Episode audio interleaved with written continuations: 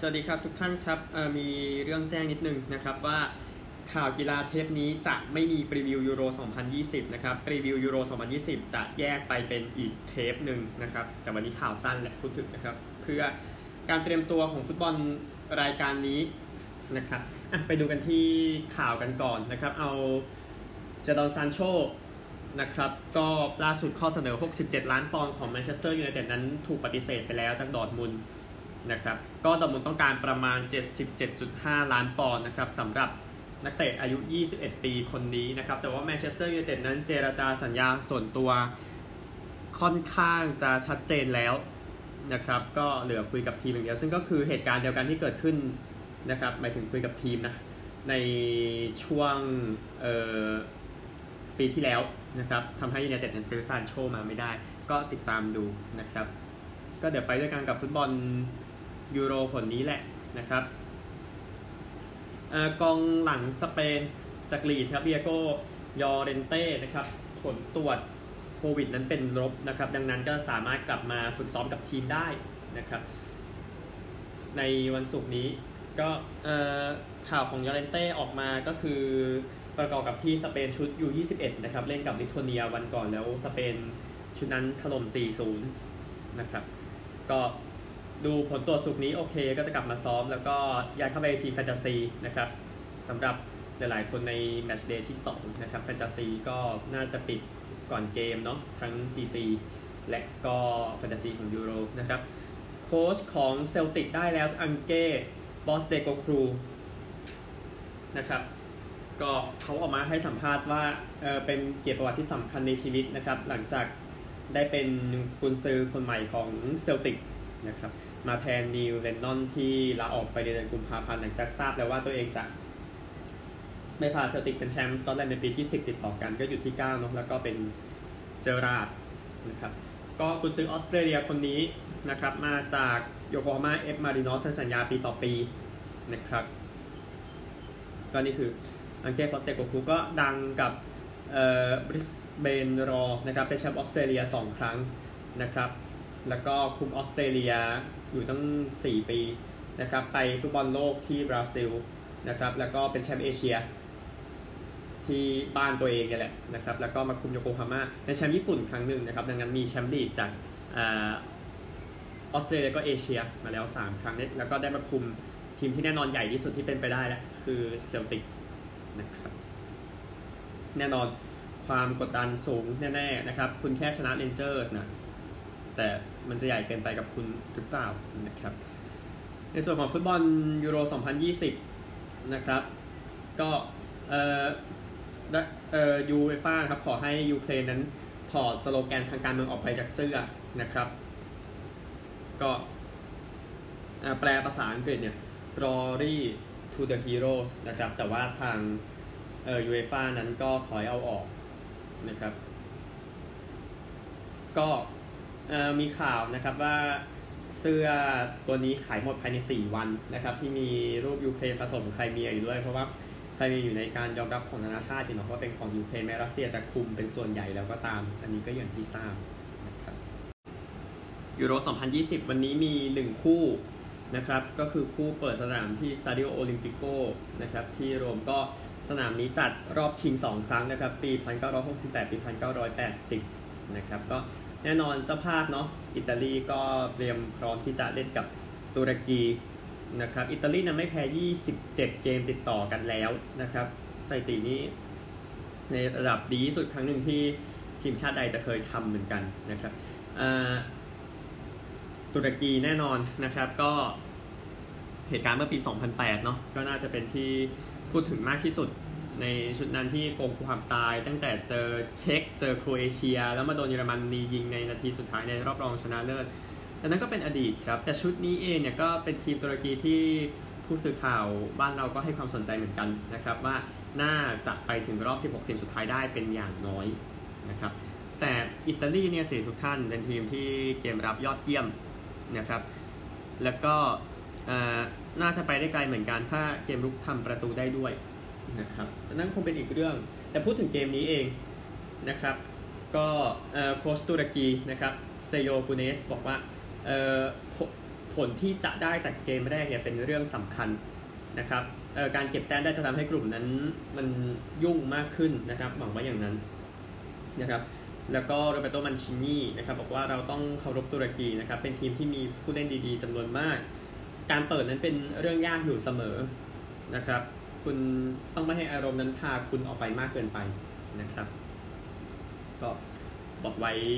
อย่างนั้นนะครับในส่วนอิตาลีกับตุรกีก็ผมให้อิตาลีอยู่ครึ่งลูกนะครับ ก็ลองดูแล้วกันเกมนี้ที่โรมนะครับ แล้วเดี๋ยวจะรีวิวลักษณะนี้ให้ทุกวันนะครับ เดี๋ยวไปที่คริกเก็ตกันต่อครับ เมื่อวานนี้มีเกม Test เกมที่ 2 อังกฤษกับนิวซีแลนด์นะครับ จริงๆ คู่เปิดแรกของอังกฤษ รอรี่เบิร์นส์กับดอมซิบลีย์นี่ก็โอเคอยู่ แต่หลังจากนั้นก็มันก็เป็นแค่ประคองอะเนาะอยู่ที่ 258 ออก 7 อังกฤษเมื่อวานนี้นะครับรอรี่เบิร์นส์เนี่ย 81 แดนลอเรนส์67 ไม่ออกนะครับโยนดีสุดตอนนี้เป็นอาจาสปาเทล 2 wicket เสีย 34 นะครับ ก็ดูอังกฤษจะเอายังไงนะครับ แต่เมื่อวานทีมที่ยอดเยี่ยมนะครับ คือแอฟริกาใต้นะครับ ในเกม 5 วันที่ไปเยือนเวสต์อินดีสที่กรอสอิสเลตนะครับ ก็เวสต์อินดีสจบแค่ 97 เท่านั้นนะครับ ในบ้านโอ้โห ผลงาน masterpiece ทีเดียวนะครับ ของแอฟริกาใต้ ดีที่สุดเป็นเออเจสันโฮลเดอร์ 20 นะครับ ที่เหลือนี้ก็ไหลนะครับทำให้จบที่ 97 ลุงกี้เอนกิดี้5 wicket เสีย 19 อันริชนอเกีย 4 wicket เสีย 35 นะครับ แอฟริกาใต้ตีต่อตอนนี้ 128 ออก 4 นะครับ ไอเดนมาคราม 60 ราสซี่ฟันเดดูเซน 34 ไม่ออกนะครับ เจเดนซิลส์ก็โยนโอเคนะครับ3 wicket เสีย 34 แต่ต้องใช้ผลงานเขาแน่ๆนะครับในเกมวันนี้นะครับ เจเดนซิลส์ก็เล่นเกมแรกนะครับ แล้วก็มีคีแกนพิเตอร์เซนคายเฟเรนนะครับที่เล่นเกมแรกเช่นกันนะครับ ก็ติดตามนะครับแอฟริกาใต้ ปัญหาเยอะมากในสมาคมตอนนี้ไม่รู้จะเป็นอย่างไรนะครับ ติดตามกันต่ออมีส่วนของโอลิมปิกเล็กน้อยนะครับก็คือออนักกีฬามวยปล้ำของอินเดียนะครับซูชิลมานะครับก็เออก็มีประเด็นนะครับว่าเเขาเนี่ยไปเออถูกถูกถูกกล่าวหาว่าฆ่าคนนะครับ ก็หนึ่งในนั้นคือการเสียชีวิตของซากาดันกานะครับนักมวยปล้ำอายุ 23 ปีนะครับ แต่ว่าเออก็เดี๋ยวตรวจสอบกันนะครับ ว่าประเด็นของคูมาร์นี่จะเป็นอย่างไรนะครับ ก็เหตุการณ์นี้เกิดขึ้นที่ชัตราซาล stadium นะครับเป็นสนามมวยปล้ำนั่นแหละนะครับ ก็ เรื่องนี้ยุ่งพอสมควรนะครับ แต่เป็นข่าวใหญ่อยู่ที่อินเดียไปกันที่เอ่อคริกเก็ตอีกสักข่าวหนึ่งออลลี่โรบินสันนะครับนักคริกเก็ตที่ทำเจ็ด wicket ได้ แต่ว่าถูกเอ่อแบนจากข้อหาเหยียดผิวใน Twitter เมื่อ 8-9 ปีที่แล้วขออยู่จากคริกเก็ตไปชั่วคราวนะครับการสอบสวนนี่ก็ถือว่าเป็นประเด็นอย่างหนักทีเดียวนะครับว่าเหตุการณ์ที่เกิดขึ้นในอดีตหลายปีแล้วในขณะที่ เรื่องนี้ยังไม่เป็นประเด็นขนาดนี้นั้นเป็นประเด็นด้วยหรืออย่างไรนะครับ แล้วคุณจะทำยังไงกับนักคริกเก็ตที่มีประเด็นคล้ายๆกันนะครับ ซึ่งก็จับกันอยู่ในช่วงเวลานี้นะครับก็นี่คือคริกเก็ตนะครับไปกันที่เทนนิสสเปเชียลเพนนะครับเมื่อวานหญิงเดี่ยว 2 คู่ก็เอาคู่แรกก่อนครับอนาสตาเซียพาฟลิวเชนโควาจากรัสเซียชนะทามาราซีดันเซ็กจากสโลวีเนีย 7563 นะครับ คู่หลังก็มีลบกันอีกแล้วนะครับ บาบาร่าเครชิโควาจากเช็กชนะมาเรียซักคารี754697 นะครับ ก็เลยเป็น 2 คนนี้เข้าชิงกันในวันเสาร์นะครับ วันนี้มีอเล็กซานเดอร์ซเวเรฟกับสเตฟานอสซิตซิปาสตอนทุ่ม 50 โดยประมาณนะครับ แล้วเดี๋ยวต่อด้วยโนวัคโยโควิชกับราฟาเอลนาดาวนะครับ ก็โยโควิชกับนาดาวอย่างที่ทราบครับสองนักเทนนิสที่ดีสุดในยุค 2010 นะครับ แล้วก็โยโควิชแน่นอนถือฟอร์มมาด้วยแต่ปารีสคือบ้านของนาดาวที่ทุกคนทราบแชมป์ 13 ครั้งนะครับ ก็ลองดูว่าคู่นี้จะเป็นอย่างไรนะครับ ก็บางคนก็ยังถือห่างนาดาวไงเนื่องจากประเด็นว่ามันเป็นคอร์ดของนาดาวแบบนั้นนะครับ ก็ในการเจอกัน นะครับ ก็ยโควิชชนะ 29 นาดาวชนะ 28 แต่นี่หมายถึงทั้งทุกคอร์ดรวมกันนะครับ ก็เจอกันล่าสุดในคอร์ดดินก็คือที่โรมปีนี้นะครับที่นาดาวชนะ 751-663 นะครับปีที่แล้วก็เป็นรอบชิงนะครับนาดาวกวาด 606275 นะครับก็ นั่นแหละนะครับสำหรับนาดาวแน่นอนนาดาวได้เปรียบกว่าอย่างน้อยก็ตอนนี้ครับแล้วเดี๋ยวค่อยไปว่ากันในที่เหลือนะครับในส่วนของ Tennis French Open ประเภทคู่กันบ้างนะครับ ไม่ควรลืมในส่วนของประเภทคู่ ก็ชายคู่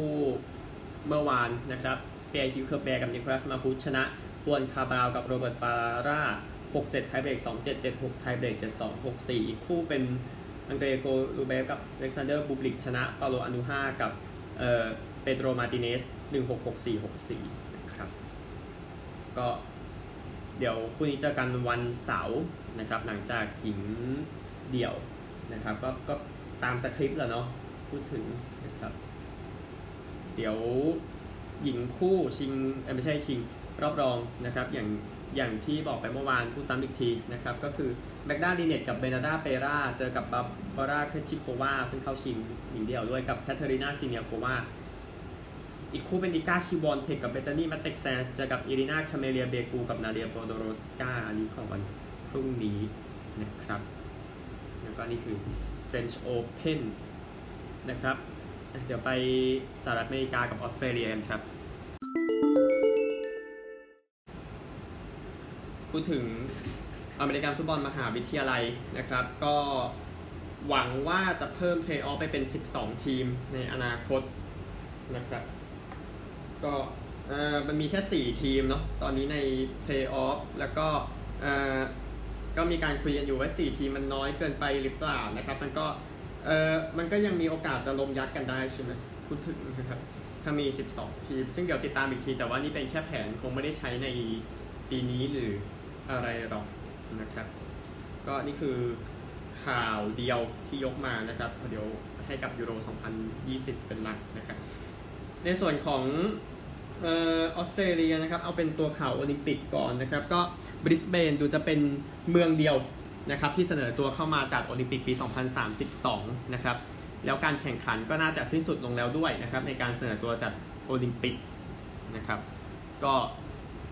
ถ้าไม่มีการเปลี่ยนแปลงก็จะให้สิทธิ์ที่บริสเบนเป็นเจ้าภาพนะครับในวันที่ 21 กรกฎาคมนี้ที่โตเกียวนะครับก็ติดตามกันได้นะครับในส่วนของโอลิมปิกนะครับแล้วก็เมืองที่จะเป็นเจ้าภาพในปี 2036 และ 2040 ก็จะเริ่มพูดถึงได้ตั้งแต่โอลิมปิกที่โตเกียวนี้นะครับ ก็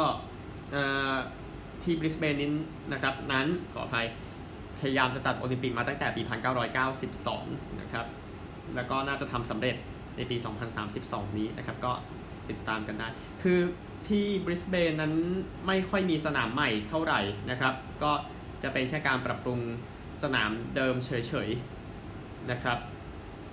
ก็เออน่าจะเป็นการปรับปรุงแกบบานะครับสนามคริกเก็ตของบริสเบนนะครับ แล้วก็สร้างบริสเบนไลฟ์อารีนาขึ้นมานะครับ ในใจกลางเมืองสำหรับโอลิมปิกที่นั่นครับ ก็เป็นข่าวดีของออสเตรเลียเขานะครับไปกันที่ Aussie Rules กันบ้างนะครับ เมื่อวานนี้ก็เออผมทายผิดเนาะก็เบียดกันไปมาครับ แต่ว่าการฉีกในเอ่อ quarter สี่เนาะทำให้เกมพอร์ตแอดิเลดกับจีลองนั้นมีผลของมันนะครับโดยที่พอร์ตเดลดนั้นแพ้จีลองคาบ้านครับ 14 7 9 11 ต่อ 17 10 112 นะครับ ก็เจอร์มี่แคมเบรอนของจีลองยิง 5 ประตูนะครับ ก็ยอดเยี่ยมทีเดียวนะครับ วันนี้มีคู่หนึ่งซิดนีย์สวอนส์กับฮอฟอนนะครับฮอฟอนทอกส์เนาะซิดนีย์12 เกมชนะ 8 เจอกับฮอฟอน11 เกมชนะ 2 นะครับ น่าจะเละนะครับ วันนี้แล้วเดี๋ยวค่อยว่ากันนะครับรักบี้ลีกก็มีแข่งนะครับ ก็วันนั้นแข่ง State Origin ไปวันนี้มีคู่ที่เดายากนะครับ ระหว่างแมนลี่กับ นอร์ทควีนส์แลนด์นะครับ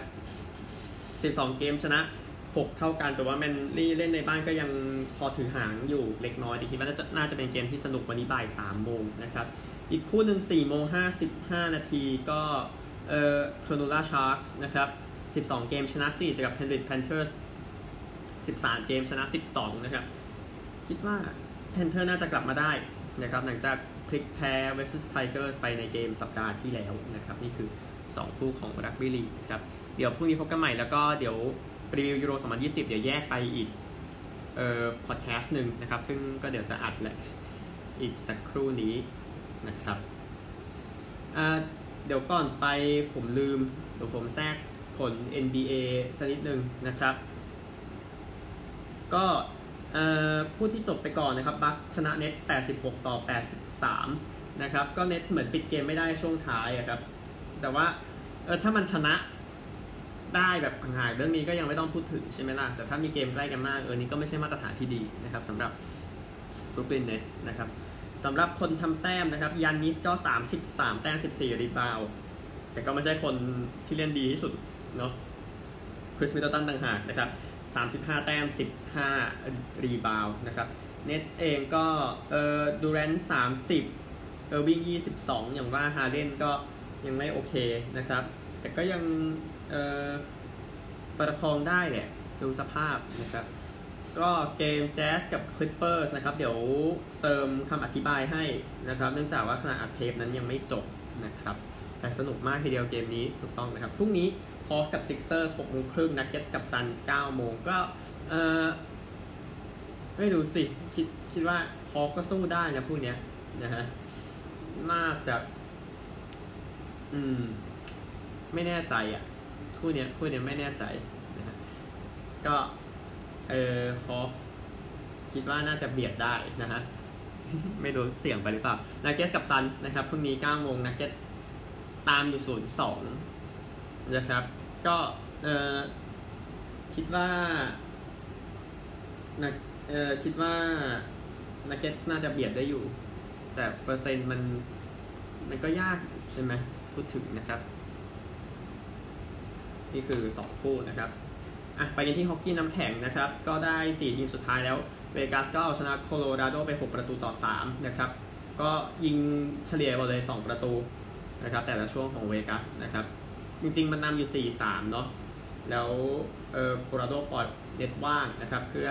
ตุนโอกาสดีเสมอจะทำไม่ได้ครับเลยทำให้เวกัสชนะไปในที่สุดนะครับ ก็ชิงแชมป์ เอ่อถ้วยเวลส์หรือว่าปกติคือถ้วยตะวันออกครับก็จะเป็นทัมเปอร์เบย์ไลนิ่งจะกับนิวยอร์กอาร์เรนเดอร์สก็คือคู่ชิงถ้วยนี้แหละเมื่อปีที่แล้วนะครับ ก็คือรอบชิงสายตะวันออกเนาะแล้วก็เอ่อชิงถ้วยคลาเรนซ์แคมป์เบลนะครับ ก็ปกติเป็นถ้วยชิงตะวันตก แต่ว่าจะเป็นการชิงกันระหว่างเวกัสโกลเด้นไนท์กับมอนทรีออลแคนาเดียนส์นะครับ ซึ่งมอนทรีออลก็คงเป็นโอกาสเดียวนะครับที่จะได้ชิงถ้วยนี้นะครับ เนื่องจากตัวเองอยู่สายตะวันออกจริง ๆ แล้วนะครับ ในส่วนของตารางการแข่งขันนะครับ ก็ขณะนี้ยังไม่ออกมาชัดเจนนะครับ ดังนั้นเดี๋ยวอาจจะต้องรอไปอีกวันหนึ่งแล้วก็เดี๋ยวรีวิวในส่วนของรอบรองชนะเลิศนะครับ ก็เดี๋ยวค่อยว่ากันในวันอาทิตย์นะครับ โอเค แต่ว่า ตารางคร่าวๆนะครับ เดี๋ยวเวลาค่อยลงอีกนึงก็จะเป็นเอ่อนิวยอร์กกับแทมเปอร์เบย์จะเล่นก่อนนะครับในเช้าวันจันทร์แล้วก็ต่อด้วยมอนทรีออลไปเยือนเวกัสในเช้าวันอังคารแต่เวลายังไม่ชัดเจนนะครับ แล้วก็สับกันไปเรื่อยๆ จนจบการแข่งขันนะครับ เดี๋ยวค่อยรีวิววันอาทิตย์ก็ได้ยังทันนะครับ พร้อมกับโคปาอเมริกาด้วยนะครับโอเค NBA ก็ก่อนที่จะหมดรายการนะครับ ก็ยูทาตอนนี้ก็ก็มีช่องว่างอยู่กับ LA Clippers นะครับเดี๋ยวผลลงให้นะครับสัญญานะครับแล้วก็ติดตามรีวิวยูโร 2020 รอบแรกด้วยนะครับโชคดีทุกท่านสวัสดีครับ